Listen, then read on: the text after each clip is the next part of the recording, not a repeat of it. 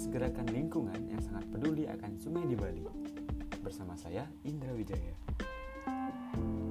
Di Indonesia, sungai itu seperti tempat sampah, tempat paling buruk yang kamu tidak ingin datangi. Di Pulau Bali sendiri, produksi sampah mencapai 4.281 ton per harinya, di mana 11% di antaranya mengalir melalui sungai hingga ke laut.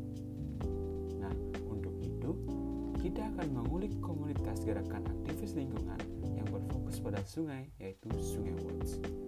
Sungai Watch merupakan komunitas atau gerakan aktivis lingkungan yang fokus kerjanya menjaga sungai dari sampah plastik.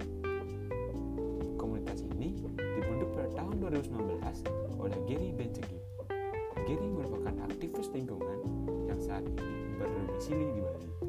Sebagai seorang muda yang tumbuh besar di Pulau Bali, Giri mengaku telah melihat secara langsung bagaimana dampak polusi plastik terhadap Pulau Bali. Pada tahun 2009, ia bersama kakak perempuan dan adik laki-lakinya mendirikan sebuah organisasi lingkungan bernama Make a Change World. Usia mereka masing-masing masih sangat muda pada saat itu, Gary 14 tahun, kakaknya Kelly 16 tahun, dan adiknya Sam 12 tahun. Di bawah organisasi itu, mereka menginisiasi operasi bersih sampah plastik di Pantai Bali bersama para setiap minggunya. Berawal dari operasi bersih sampah plastik di Pantai Bali, Gary mengaku menemukan fakta bahwa 90% sampah plastik yang muncul di pantai dan laut sejatinya berasal dari sungai. Alasan inilah yang kemudian membuat mereka memutuskan untuk menggeser fokus kerja terhadap pelindungan sungai melalui Sungai Watch. Sungai Watch mempunyai sebuah program pembersihan dan perlindungan sungai-sungai yang ada di Bali. Melalui gerakan ini, mereka menguji coba berbagai penghalang sampah atau trash barrier yang berguna untuk mencegah sampah plastik mengalir ke laut.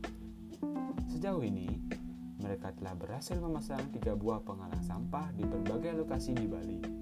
Untuk target jangka pendek, mereka ingin memasang 100 penghalang sampah di akhir tahun 2021. Selain memasang penghalang sampah, Sungai Worth dan relawan juga rutin melakukan operasi bersih-bersih sampah di sungai-sungai Bali setiap minggunya.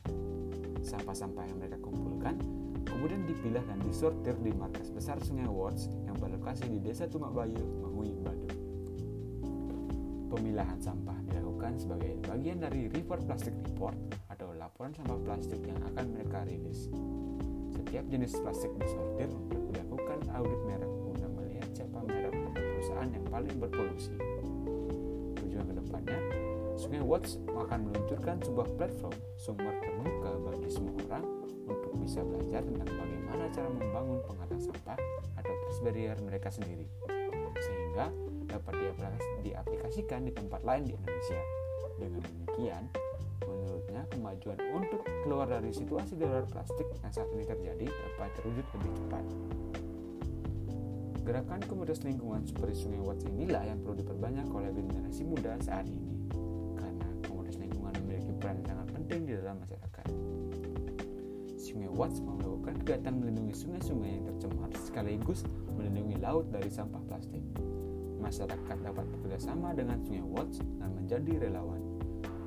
Relawan pun dapat dapat menjadi batu loncatan untuk menanamkan rasa peduli terhadap lingkungan kita ini. Ini, penting bagi kita untuk mulai berpikir tentang sungai yang bersih, karena sungai yang bersih adalah laut yang bersih pula. Untuk podcast ini, ada satu dua kata-kata yang perlu kita gaungkan, yaitu laut yang bersih berawal dari sungai yang bersih. Thanks for listening and see you.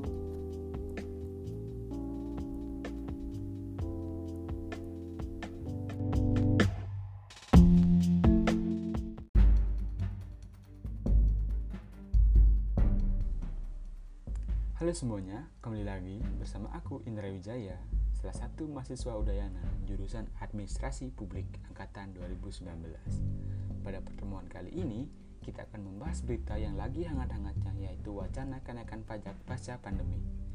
Pemerintah berencana untuk meningkatkan tarif pajak pertambahan nilai atau PPN dari yang berlaku saat ini sebesar 10% menuju 15%. Hal ini dilakukan agar penerimaan pajak tahun 2022 dapat menunjang.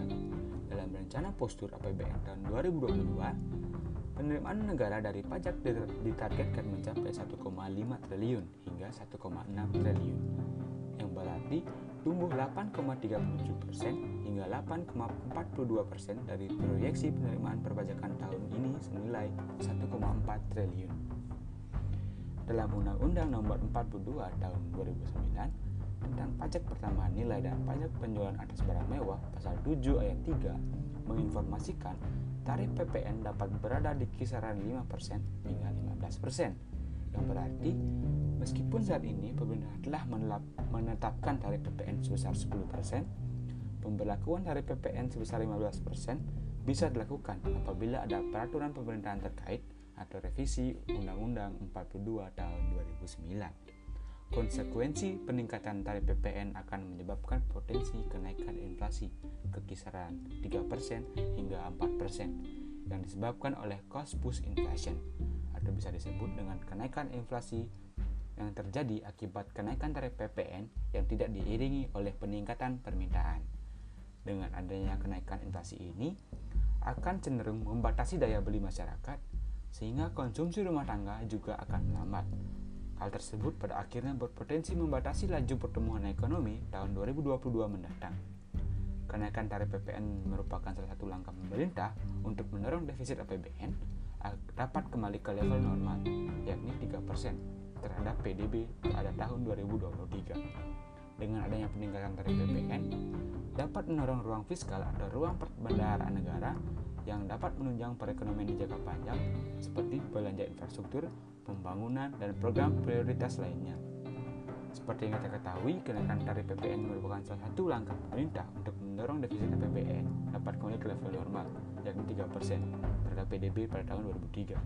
Namun, pada saat ini pemerintah terlebih dahulu harus memastikan atau memperhatikan kondisi perekonomian terutama pada konsumsi rumah tangga sudah kembali pulih atau belum dikarenakan rencana ini dapat membebani proses pemulihan ekonomi yang sedang berlangsung dan pemerintah perlu mempertimbangkan upaya lain yang dapat diambil seperti menaikkan cukai alkohol dan rokok atau mengurangi belanja perpajakan agar kenaikan tarif PPN ini tidak membadi, membebani pemulihan ekonomi pasca pandemi.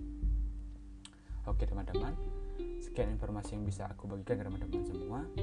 Bermanfaat dan dapat menambah wawasan teman-teman semua. Aku Indra dan aku pamit undur diri. Sampai bertemu di podcast selanjutnya. Terima kasih.